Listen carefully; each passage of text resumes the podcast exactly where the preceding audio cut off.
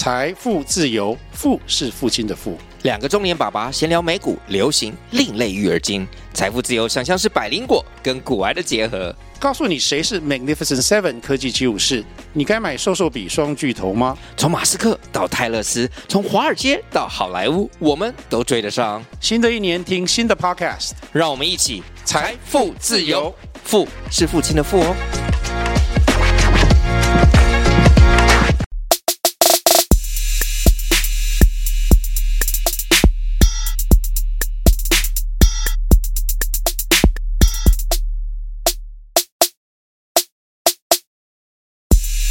嗨，大家好，欢迎回到加密货币千万交易员的呢喃 Podcast，我是主持人 Setos，在我旁边的是 Xrays 的共同创办人 Winston。那今天为什么会有这个专访？也是因为 FTS 破产事件刚满周年。那你如果是二零二二年底以前进圈的老韭菜，你可能难免都会想说，哎，我如果当初能够躲过这个破产事件就好了。所以，我们今天也会针对这个交易所，针对未来监管，然后做一个讨论。也就是说，为什么我们要邀请 XREX？因为当时在一两个月前，他们就预警到 FTS 的一些风险事件，所以他们就提前撤出，全身而退，从而躲过全球第二大交易所 FTS 倒闭的这个危机哦。那后面也有其他议题会跟大家继续做讨论。本集资讯由前股票操盘人、加密货币千万交易员以及研究员组成的妮娜猫投资团队提供。今天我们会谈论加密货币的投资热点、潜力币种。如果想听的主题，欢迎在下方留言告诉我们哦。Hi Winston，Setos 好，各位听众朋友大家好。好，然后我们今天很荣幸呢，能够邀请到 XREX 交易所的共同创办人 Winston。哦，那他先前呢，其实是一个台湾币圈的老 OG 哦。他曾经在二零一三年的时候呢，就创办了台湾第一家的比特币交易所。哦，所以在台湾可以说是元老级的人物哦。那当然，XREX 这间公司呢，它不只是一个品牌，也不只是一个交易所，它其实业务范围非常的广泛。那我们今天其实会跟听众聊到蛮多的议题哦，包含说 XREX 他们最专精的呃稳定币的做一些跨境的金流的业务哦。那稳定币对于大家来讲，就是每天都会应用到的东西嘛。那大家到底有没有真的认识它呢？哦，那以及最近大家各国央行很关心的 CBDC，国央行跳出来发的稳定币，到底对于我们而言有什么样的用途？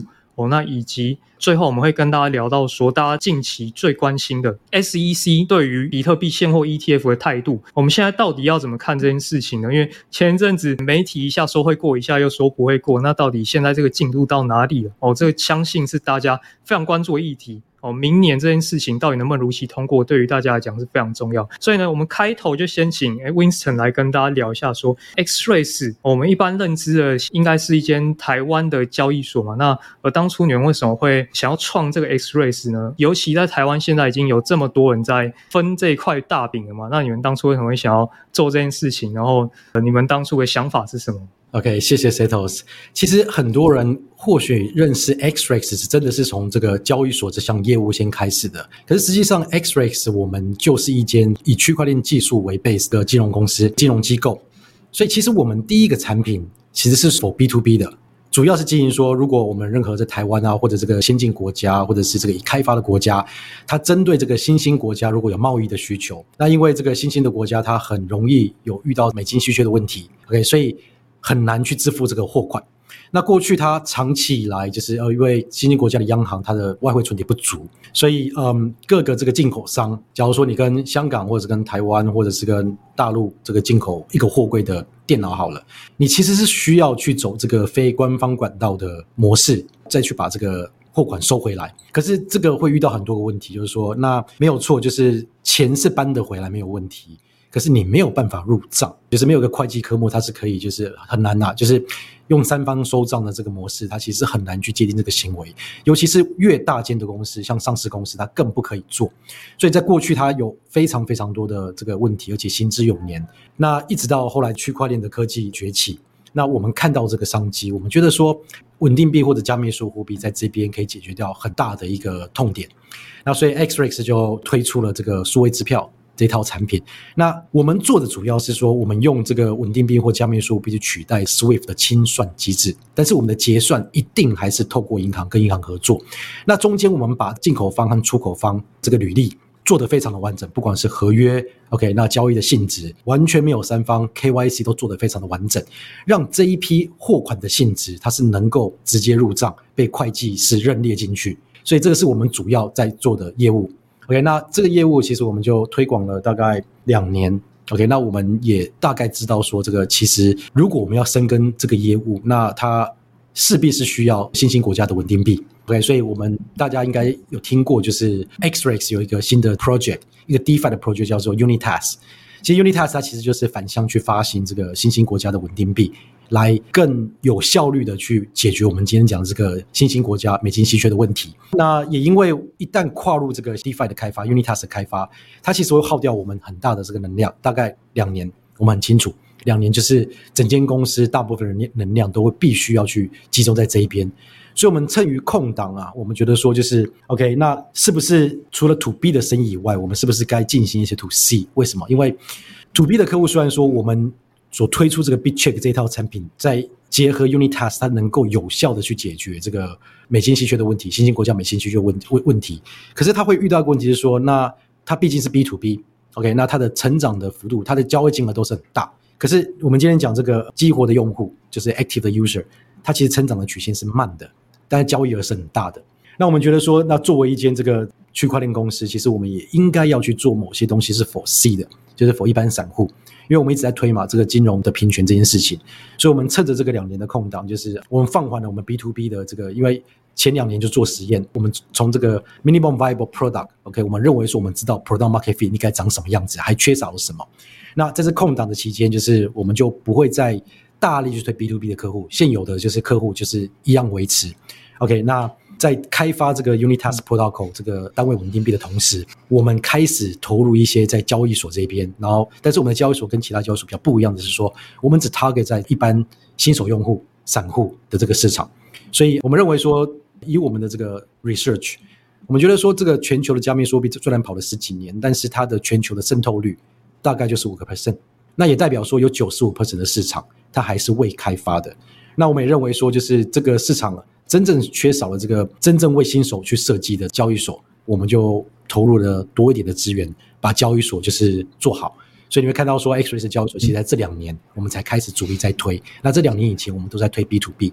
对，那我们也期待就是这个交易所功能随着它越来越完整，那应该是在明年开始，不管是交易所和 B 的这个随着 Unitas 也开始完成了，那应该这个双向的这个业务都能够有不错的发展。那大概就是 XREX 做的事情。所以，我刚刚就是听到了几件事嘛。第一个是你们是把自己定位在一个金融科技公司，就你们其实不只是一个交易所，帮一些缺乏外汇的国家，然后处理他们进出口问题。现在又跳进来一般消费者 To C 的市场。那我听到一个数据很有趣哦，因为刚刚有提到说，你认为说有五 percent 的市场是已开发，那有九十五 percent 的市场是未开发。可是这件事情就是在我印象中。像是美国那边的 Coinbase 嘛，他们甚至在牛市的时候是有登上全美的 APP 排行榜第一名的。那这件事情其实代表说，已经有很多人都已经在使用加密货币了吗？还是其实我们认知的是有误呢？因为大家就很在意说，我们是不是 still early 嘛？我们真的是很早就跨进来这里的人吗？还是说，其实这个市场已经早就快要跨入 mass adoption，就是被大众接受了？OK，因为我们今天讲的是全球的市场，全球的人口，这七十亿的人口。OK，所以你以七十亿来，你说某些国家它的渗透率是高的，没有错。而且有时候像呃像像是印度啊，它的渗透率虽然说它的人口加密货币人口据说是排名第二名，就是以数据来看是第二名，可是你也要看说，就是印度它有十四亿人口，又有大概一半是属于比较贫穷阶级的。OK，嗯，那这些人甚至连身份证都没有，有没有？那他银行账户也没有，他怎么可能会有加密数货币的这个这个 knowledge 或者 know how？甚至他是文盲。OK，可是我们在讲金融平权，或者是在某些程度上面，加密数货币它是能够更加的去提供这些 debanking 的这这个族群的服务，所以我们认为说，就是你如果说以全球的人口来说的话，应该差不多就是五个 percent。对，那真的是比想象中还要这个数字就是非常庞大，九十五 percent 未开发，等于说。其实现在可能大家目光都会放在像是美国的态度啊、中国的态度啊，但其实还有其他九十五 percent 是呃我没看到。那这可能就会是我们在讲真的实际应用的时候，这个市场的天花板有多大？它还有二十倍这么多。是啊，所以就是我们就讲台湾好了，就是您认识的朋友里面，就是亲朋好友一起哦，不要说就是已经是币圈的朋友，你就是呃亲朋好友里面，我相信大家应该或多或少听过某些加密货币，像比特币。可是你真的说你的亲朋好友里面真的有买过比特币的，他真的进入来到底到底有几个 percent？所以我们就拿台湾当例子也好，你会觉得说就是占全人口的，我们大概认为就是真的还是大概五个 percent 左右。对，因为我记得先前有听其他的数据是说，台湾这边大概就几十万人吧的人口，所以其实是还蛮多人还没有接触进来。那其实这个就会带到说，像台湾的民众嘛，可能大家就对于加密货币的认知，要么第一比特币，要么第二就是泰达币。然后泰达币这件事情又常常可能被媒体报道比较耸动一些，所以我们就想要了解一下说，在稳定币这个方面呢、啊，它的一些实际的用途。那近期有看到说，像 Visa 嘛，大家每天刷卡肯定都用得到的。那其实他们在二零二三年的时候开始透过 Solana 来做稳定币结算的功能，所以大家可以看到最近 Solana 的表现是非常的不错。那当然这可能只是其中因素啊，但是我们就会好奇说。奇怪，Visa 他都跟银行这么骂鸡骂了，为什么他还要跳进来做什么稳定币？为什么他要做这件事情呢？OK，所谓的稳定币，大家会把它搞混说，说好像认为说它就是数位美金，它绝对不是数位美金。所谓的美金，它就是法币嘛，就是政府发行的才叫做美金，就是美国政府 Fed 发行的才叫做美金。OK，那你可以理解就是什么是稳定币？美金稳定币，OK，它其实就像是支票啊，Right，就是。花旗银行开的一张支票，你就要说，呃，我们讲最原始的支票，你扛了一万块钱的美金到美国的花旗银行，存入了你的这个自存账户，OK，那你开了一张支票出来，你可不可以用这张支票来支付？假如说你要买个一台车，你可以，可是你支付的管道是什么？就是那一张支票，那张支票谁发行出来的？就是花旗银行发行出来的。那它背后为什么会有价值？因为里面背后有美金再去这个 back 它，所以稳定币绝对不是法币。稳定币它就是一个法币的价值凭证，所以它确实是只有呃这个带有这个支付功能，它也有带有这个价值的功能，但是它和法币是相辅相成的。大家认为说就是数位美金，数位美金，其实如果你讲是美金，美金就是法币，法币就是必须由政府发行、政府掌控，它才算是法币，才算是美金。OK，所以如果我们理解这层关系以后，你会知道说其实。在远古以前，你就已经有支票啦，你就已经有信用状啦，你甚至有 Visa、Master，有各种各种不同的支付工具跑出来。它不是什么太新鲜的事情。随着科技的发展，随着文明的演进，它本身就是金融这件事情本身也会一直在进步嘛。那你说 Visa、Master 开始就是用这个 Solana 上面的 USDC，OK 去做这个结算的的工具，这是我们目前为止看到的这个讯息。那大家又要理解了，一个支付它其实经历过的几个过程，第一个叫做清算。什么叫清算？清算是说你在选择是用什么工具去把一个货币变成另外一个货币的价值，变成另外一个货币的价值，或者是去支付一个一个商业的行为。OK，你可以选择什么？你可以选择用 Swift，你也可以选择用我刚刚讲的支票，你也可以选择用 Visa、Master，你甚至可以用赊账的模式。所以你其实是用，如果在做清算，你选择的是用不同的工具，OK 去做清算的工作。那什么是结算？结算是最终的结果。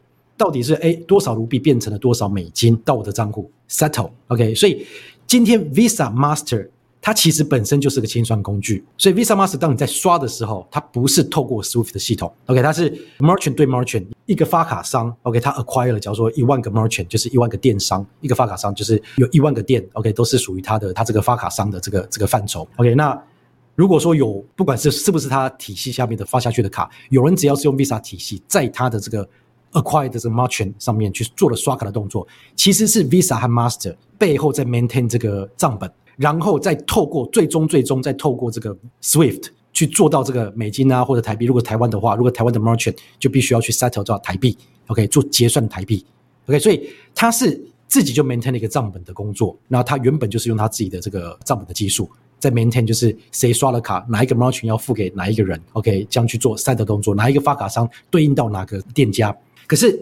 现在这个稳定币，它有带有一个比较特殊，就是跟以前做不到的功能，就是说它的讯息和价值，其实在某些程度上面是同步被转移的。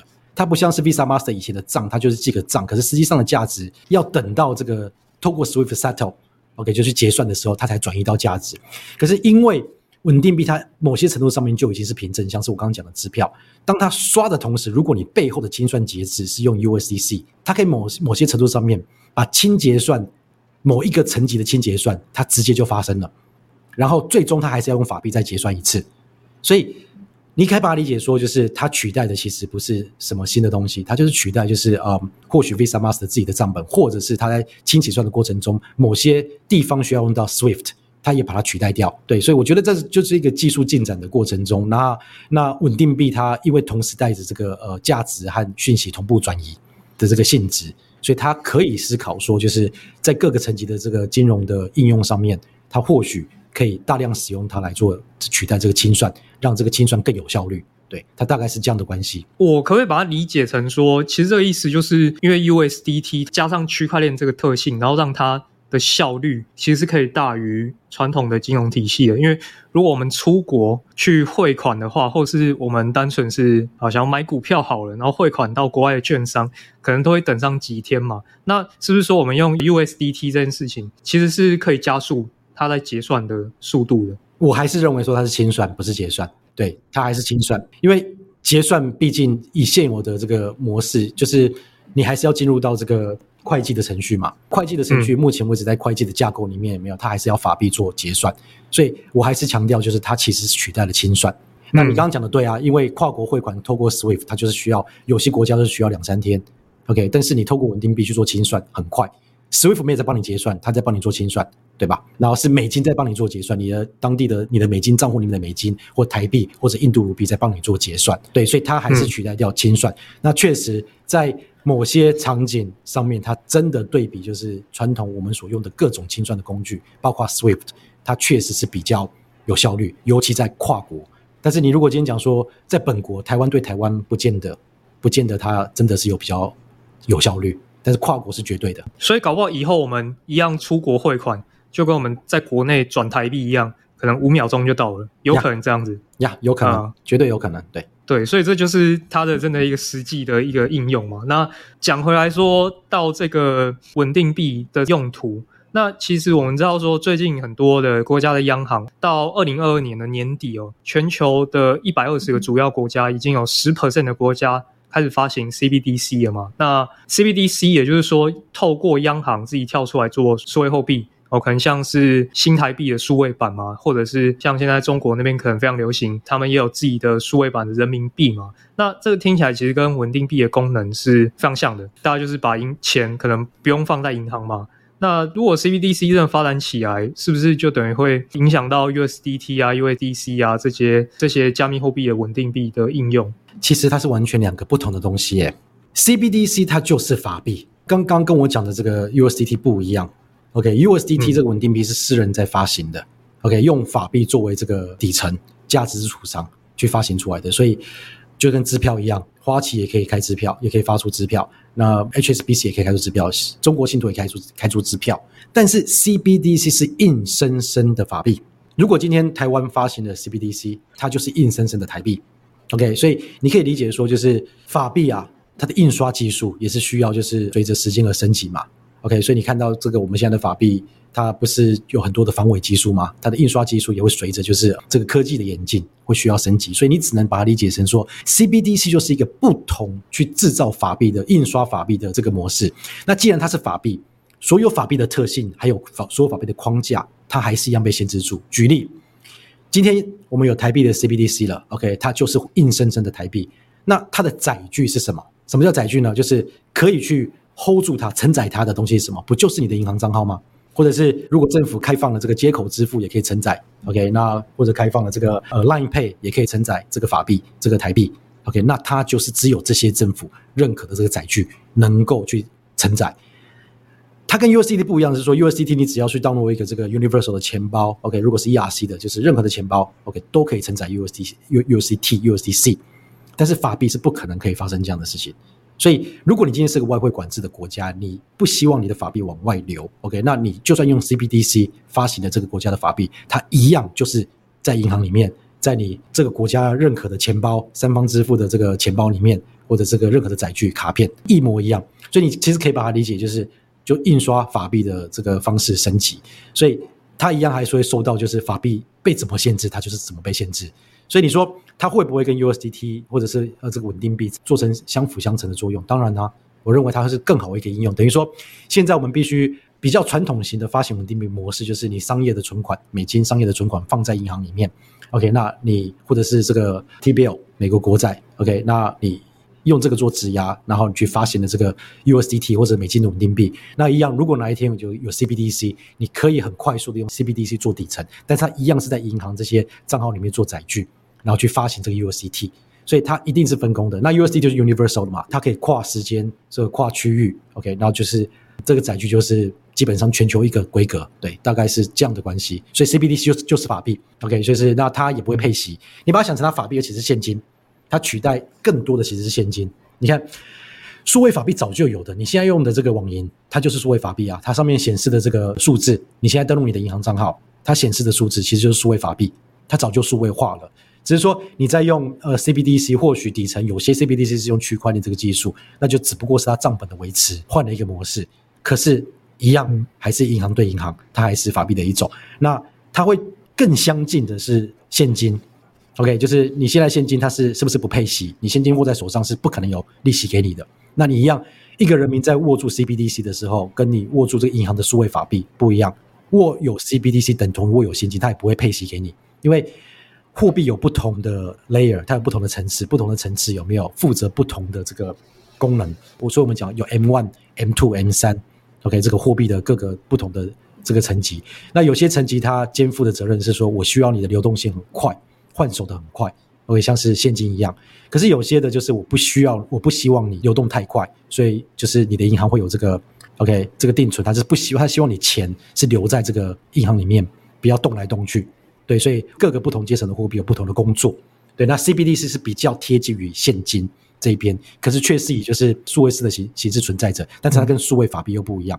所以我听起来，我的理解就是，其实 CBDC 它就算真的出来，其实对大家的生活可能影响也没那么大，因为它一样就是央行去发的货币，那一样会受到可能政府的一些。管制，但但是呃，USDT 这些稳定币，它是奠基于法币之上的凭证。那 USDT 这一类的特性是可以帮助大家，可能像我们前面提的嘛，它会有更高的效率，可能会让大家跨境的做支付的时候会更快，这样子。所以 CBDC 其实对于一般大众来讲，可能感受不会那么大，是感受真的不会这么的大。就是它还有一个作用啦，它可以让机构之间的这个清结算更快速了。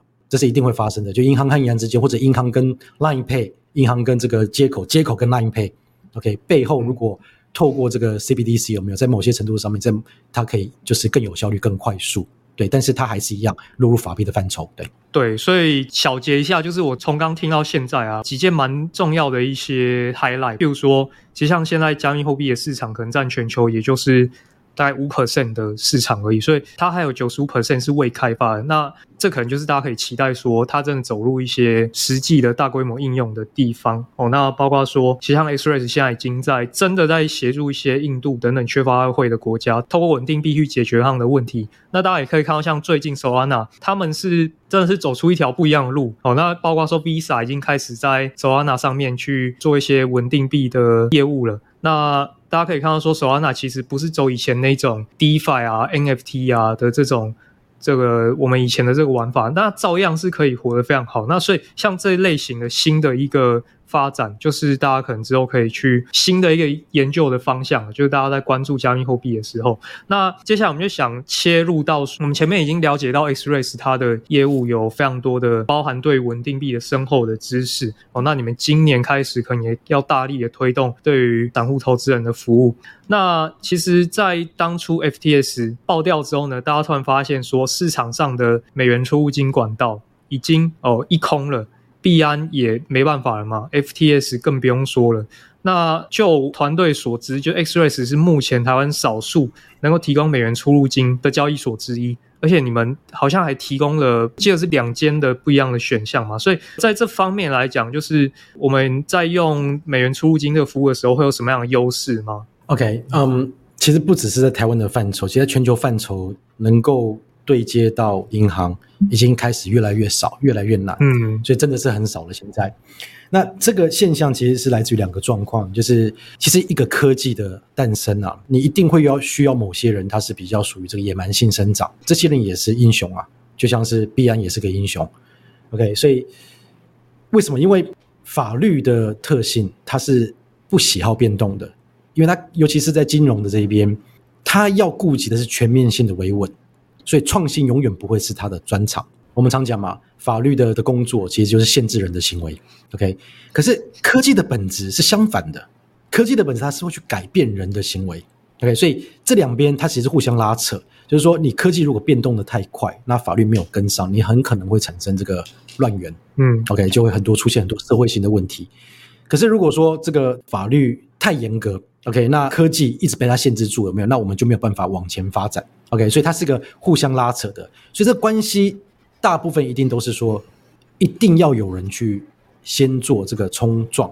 OK，那你要先去证明，就是这项科技的应用，它是能够改变。大部分人的行为就是很大很大人口的行为。OK，那你先证明了这件事情，它是有用的科技。OK，你真的改变了就是一群人的行为，你才有那个空间去要求法律是不是要因为你而落地，利用你的修法。OK，那这个过程中，大部分的科技会是自己就淘汰掉，被市场淘汰掉，不需要法令介入，你自己就被淘汰掉了。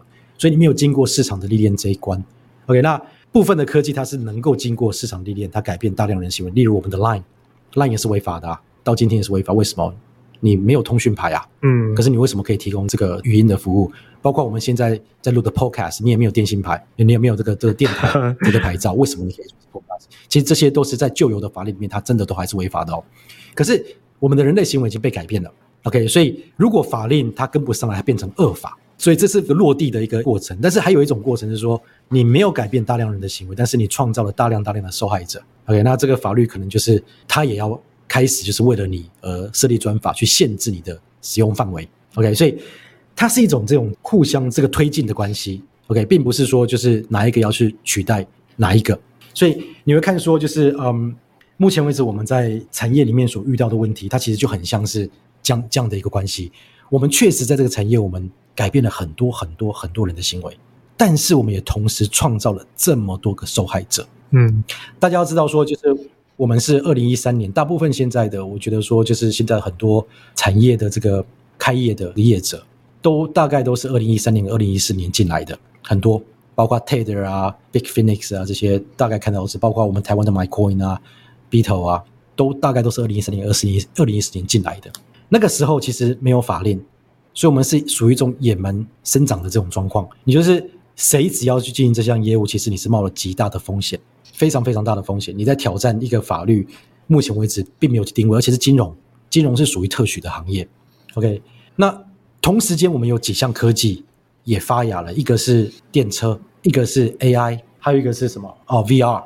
OK，这跟区块链是同期的。经历了十年，经历了十年，我们看到的是什么？其他三项的科技，电车、VR 还有 AI 都取得到了关键性的成就。OK，所以法令很快就落地，就是各式各样应用开始起来了。可是反观我们区块链，就是我们这个加密货币这个产业或区块链产业，其实我们创造了更多的是受害者。我们其实并没有证明太多太多的这个，我们讲有 reach 到 product market fit，你其实并没有证明太多的这个应用是实质上可用的，就是非常非常可用的技术。所以我们常讲嘛，如果以我们 XREX 的角度而言，如果我们要回顾这十年，到底我们产业一起创造了什么 product market fit？我们承认的只有两个，一个就是交易所，确实这个交易所它是蓬勃发展的。OK，那另外一个就是所谓的稳定币。OK，除了这两个之外，我们认为一切一切都还不足以我们讲说通过了这个试验。OK，所以这个拉扯的过程中，那我们中间又发生一件事情，我们又发生了就是很多交易所倒闭，然后最终有一个关键性的交易所叫做 FTX，它倒闭的时候，不但是说其实它不是第一间倒闭的，太多了啦。真的太多太多交易所倒闭，只是之前倒闭，它也没有任何的这个法令的介入嘛。OK，所以基本上就不了了之。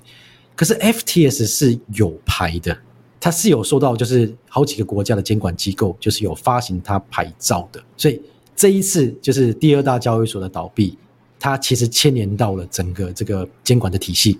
那请问一下，事后证明这间交易所它所发生的问题，其实跟这个区块链没有关系，它是内机内控非常的差，就是一个中小企业都不可能管得这么的糟。那监管单位又发了他的牌照，那请问一下，这个牌照的监管的责任在哪里？所以你会发觉说，就是为什么政府这次积极起来了？因为这次政府不可以甩锅了，嗯，因为你发给他的牌照，你却没有有效的监管他。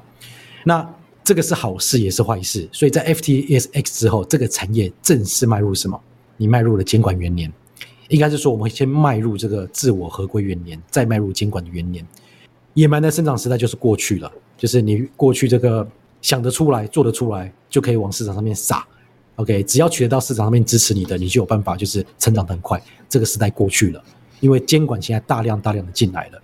那随即第一个影响到的就是你会看到，就是这个监管需要金融机构的配合，还有一个很重要的是会计。OK，你的会计产业进不来，有没有不愿意去 audit？嗯，不愿意去审计，有一个金融单位就不可能可以受监管，所以你会看到很快速的这个四大会计师事务所全撤，没有人敢这个对这个交易所有没有做这个 audit？为什么？因为我根本不理解你的技术嘛。然后再就是产业过去在野蛮生长的时代的时候，也没有人投入足够的这个心力开发这个属于区块链这个行业或者交易所这个行业的监管科技。它是一项监管，你不可以期待就是传统金融去帮你开发这些事情。所以你有没有看到，就是 FTX 之后一堆人就是开始发展了这个 Merkle Tree。嗯，Merkle Tree 这个是限制交易所的啊，交易所就喜欢就是动用用户的钱，把自己当成银行，right？就是很多交易所觉得说，就是这个是很合情合理的，银行也在做啊。可是银行在做这件事情的时候，它是有就是放贷出去的时候有它是有经历过监管，它是有监管的架构在限制它的行为。可在交易所它并没有，那也没有足够的科技在研发，因为。谁要投入这个这个这个产业？如果说你最大的客户这个 RegTech 这个监管科技最大的这个客户就是交易所，而交易所们用这个东西等于是绑住自己的手脚，那他当然不会用。所以那时候没有需求，所以没有人投入这个 RegTech 这一块。那现在不一样了，因为你没有办法被监管，没因为你没有这个会计师愿意签合你，所以你就没有办法受监管。你没有办法受监管，就没有任何一间银行愿意跟你往来。嗯，它有上下层的关系，所以你就会。发现就是瞬间，不单是各家交易所没有会计师可以帮他签证，瞬呃瞬间就是没有银行，甚至这个三方支付的机构愿意帮交易所去做法币的出入金。OK，所以这个是个很痛的一件事情。那因为 XREX 其实我们从 Day One，我们从 Day One 其实我们走的路线就不是野蛮生长。嗯，OK，那我们认为说这一局啊，它到后来有没有，它还是会就是我们讲的是中心化交易所，后来它就是会纳入。监管的范畴，那是谁能够越证明给这个呃监管单位看，说我做得到，我做得到你一切想要监管的东西有没有？不只是说我的行为做得到，我的技术能量也可以做得到，你可以大力的监管我，OK，做给这会计师看，OK，然后做给这个监管单位看，那银行对你放心，你才有对接口。所以我们走的是这个方向。我们认为说，在走野蛮生长的这个这条战线，其实不适合我们这个团队。那那个时期，我们也觉得说，就是。最顶尖的时期也过了，不是说他们不好，就是一个科技的过程总是需要的。所以今天没有，如果没有就是这个 Binance、币安像这种人去那个时候冲撞，他也冒了很大的风险。因为今天产业有没有不可能走到今天这个这么有效率的这个这个这个阶段嘛？嗯，对啊，那那只是各有取舍。那我们就是选择后者。OK，我们就是中心化交易所，那我们就选择就是一开始我们就认为说它一定是连接监管。所以我们就是走这个路线，所以你会发觉说，就是不管是 FTS 事件，或者是后来的这个银行这个 Silvergate Signature Bank，OK、这些事件的时候，XREX 的这个法币，这个银行的对接口从来没有断过。XREX 是少数，就是一间交易所多个法币的对接口，那是因为我们从头到尾就是讲银行听得懂的语言，嗯，OK，然后讲监管单位懂的语言，做他们理解的事情。了解，其实这边帮一些可能当时候没有跟到的听众 update 一下，就是当时其实 XREX 交易所也算是台湾少数几个提前哦跑掉 FTS 灾难的其中之一。哦，所以他们当时其实有稍微回顾了一下，他们怎么样去发现了这个问题，然后赶快避难。所以后面是有，据说是有全身而退了。那就显示说，其实在于风险管理啊，以及可能跟金融机构配合这方面是相当有经验的。但是我刚刚其实听起来就是说，是不是说，其实像交易所现在其实都会用一些 Merkle Tree 嘛，或者说你可以自己去验证自己的钱包。那其实归根究底。监管还是还是一个一定要跨过去的坎啊，就是像现在各国在做的，台湾其实也在做了哦，所以我们之后会有一集来跟大家聊一下，说台湾交易所跟大家切身相关的这一些问题。那所以说，是不是监管还是必然？之后可能大家还是要想办法去让会计师愿意签名啊，等等等，不然这个在商业里算是其实是很重要的一件事情，因为像上市柜公司，它一定要有财报，不然它不可能上市柜啊。是是，所以它第一个就是我们讲嘛，就是 FTS 之后会先迎来自我合规元年，像 X-Ray 就投入真的很多的资源去开发我们刚刚讲的这个监管科技。我要开发出来，让监管单位、让会计师说，你可以用这个来监管我。你先自我合规，我限制我自己的行为，我让你看到我可以配合，做得到。嗯，OK，那自我合规元年过后才是监管元年，你要证明足够给他看，监管单位看，哎。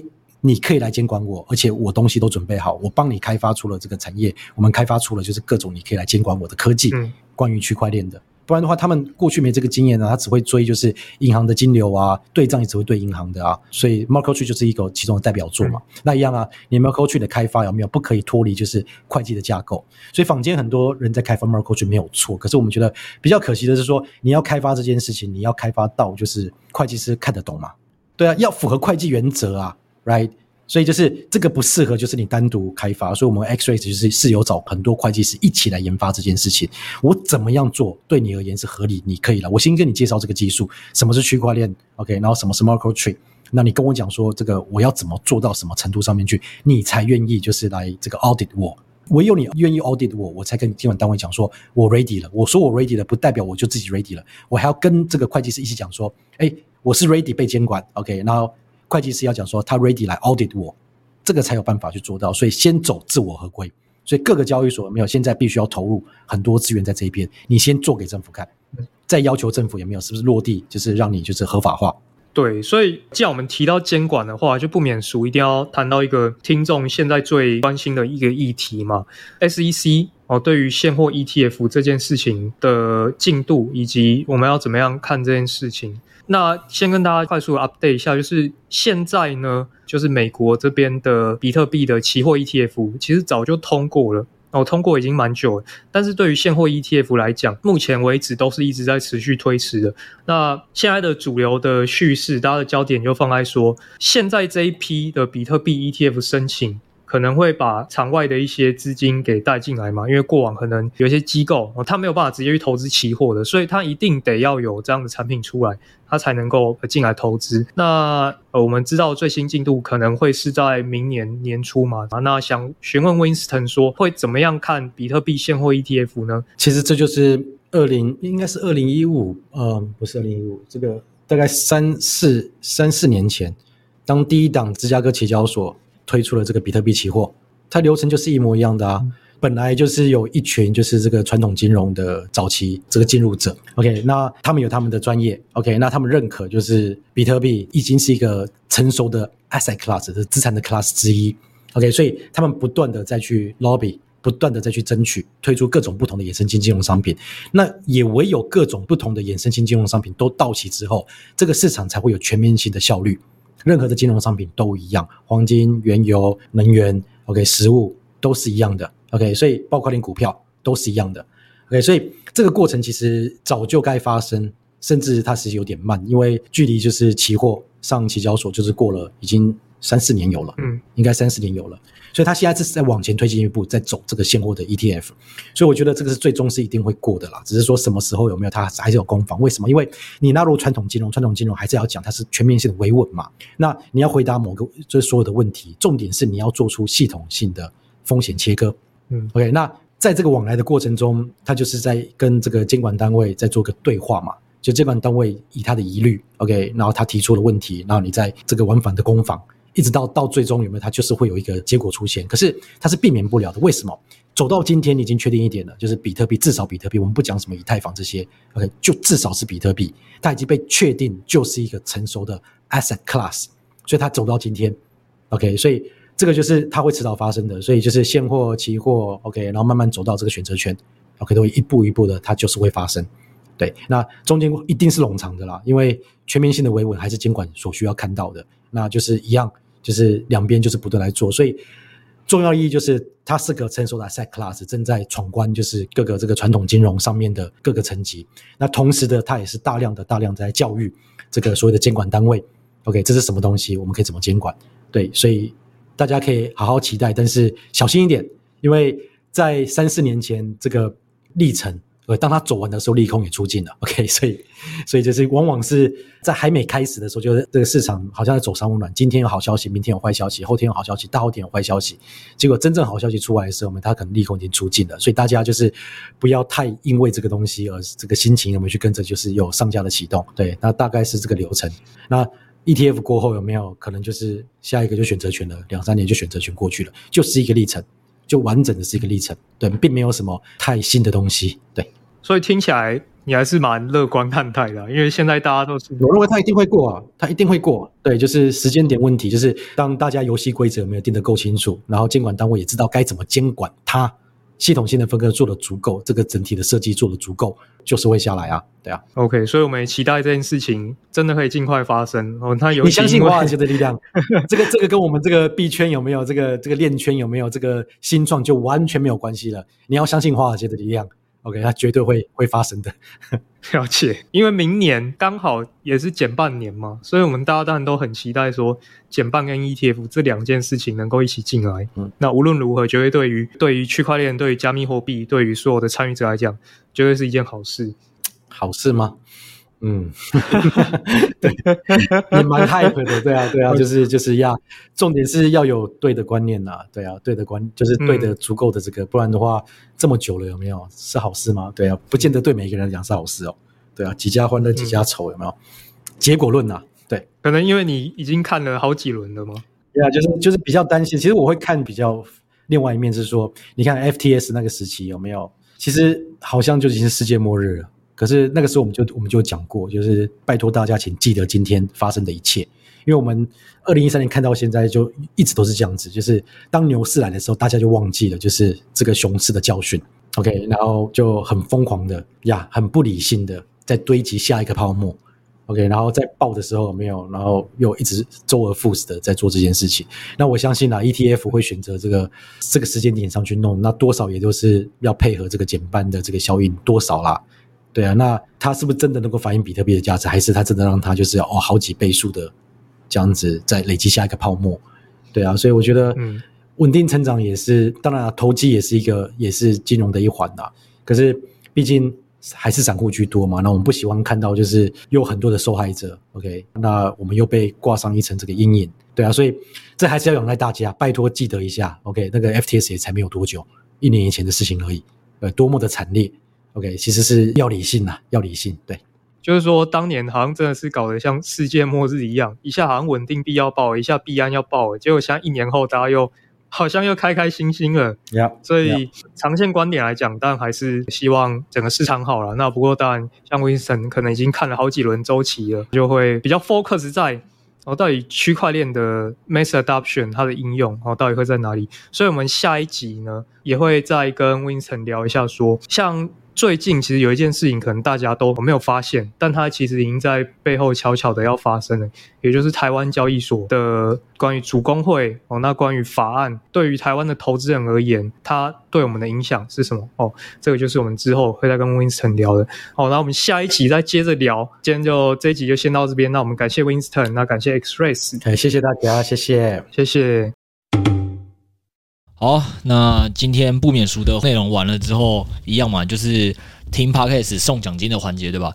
我觉得这很猛，可能不知道是不是因为 十二月年底，大家要拼一波业绩哦。我觉得这应该是我今年看过送奖金送最凶的两个活动了，好不好？那我们现在来跟大家讲一下。首先第一个是 buy B，大家应该也知道 buy B 基本上就是我们家一直在发钱的一间交易所。然后九十月的时候，那时候跟派网联合发了二三十万嘛，我们觉得已经够扯了。这就是你知道这次。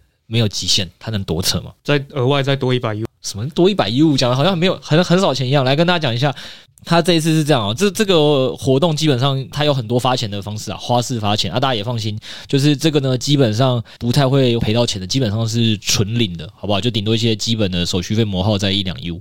所以问题是不大，你可以领到多少钱呢？总共这些活动加起来，你可以最多领到两百八十三 U。总共有三个活动，所以我这边也不细讲，大家麻烦自己去看表单。那两百八十三 U，你这个一领啊，将近年底就多了一万块的年终，诶，对吧？是可能对于你的这个年底加菜啊，是不小补的。所以是新户的群友真的是很幸福，你们就赶快自己去下面再看一下这三个活动。这三个活动本身真的都不难。就是基本上都在两三个步骤以内就完成，而且几乎不太会吃到你自己的钱，真的是一个纯送钱的一个活动。那我也跟白币交易所聊过，我说这个发钱的来源在哪？就基本上他们也是撸项目方了，好不好？就是可能创投给了项目方钱，项目方给了他们钱，那他们又要帮忙做宣传，所以又把钱一部分发来给我们，我们又全部发给社群，所以 就是这么多钱，好不好？就大家自己可以去爽爽的看一下。那也提醒一下，这个活动呃有一个最赶的是十一月三十号前就会结束。所以你听完 Podcast 当下，你马上就要开始去行动。如果过十一月三十号听到，你也不用就是太灰心，因为你还是有一百八十三 U 以上的钱可以领，还是比政府的六千元还多的。对，那也跟大家提醒一个重点哦，就是有特别强调哦，这个活动千万不要哦，你们不要再去乱撸，就是不要被人家发现你们用了同一个 WiFi、同一个 IP、同一个装置跟同一套资金去赚人家这个钱，因为。一个账号 KYC 完有将近一万块，我相信一定很多有钱的人会跃跃欲试。对，但是麻烦，只要被 Bybit 交易所看到或发现，那不但你会没有这次的奖励，之后的其他活动的机会你也都无法参与，好不好？因为人家毕竟发的很大包。好，讲完这个，那现在我们要讲第二个。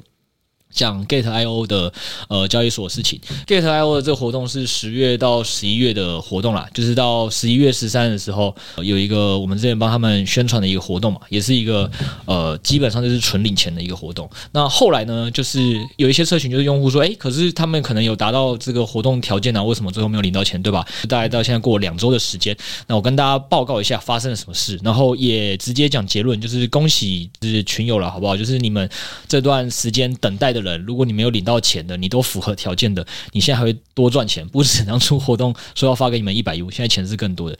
那这是一个。那我讲一下，说到底实际上我们发生什么事？那这件事情，我跟我们团队啊，基本上跟 Gate.io 交易所的高层开了三四次的会议哦，然后才把这件事情就是帮大家就是争取了一个很好的方案。然后 Gate.io 老实说，他们也是真的。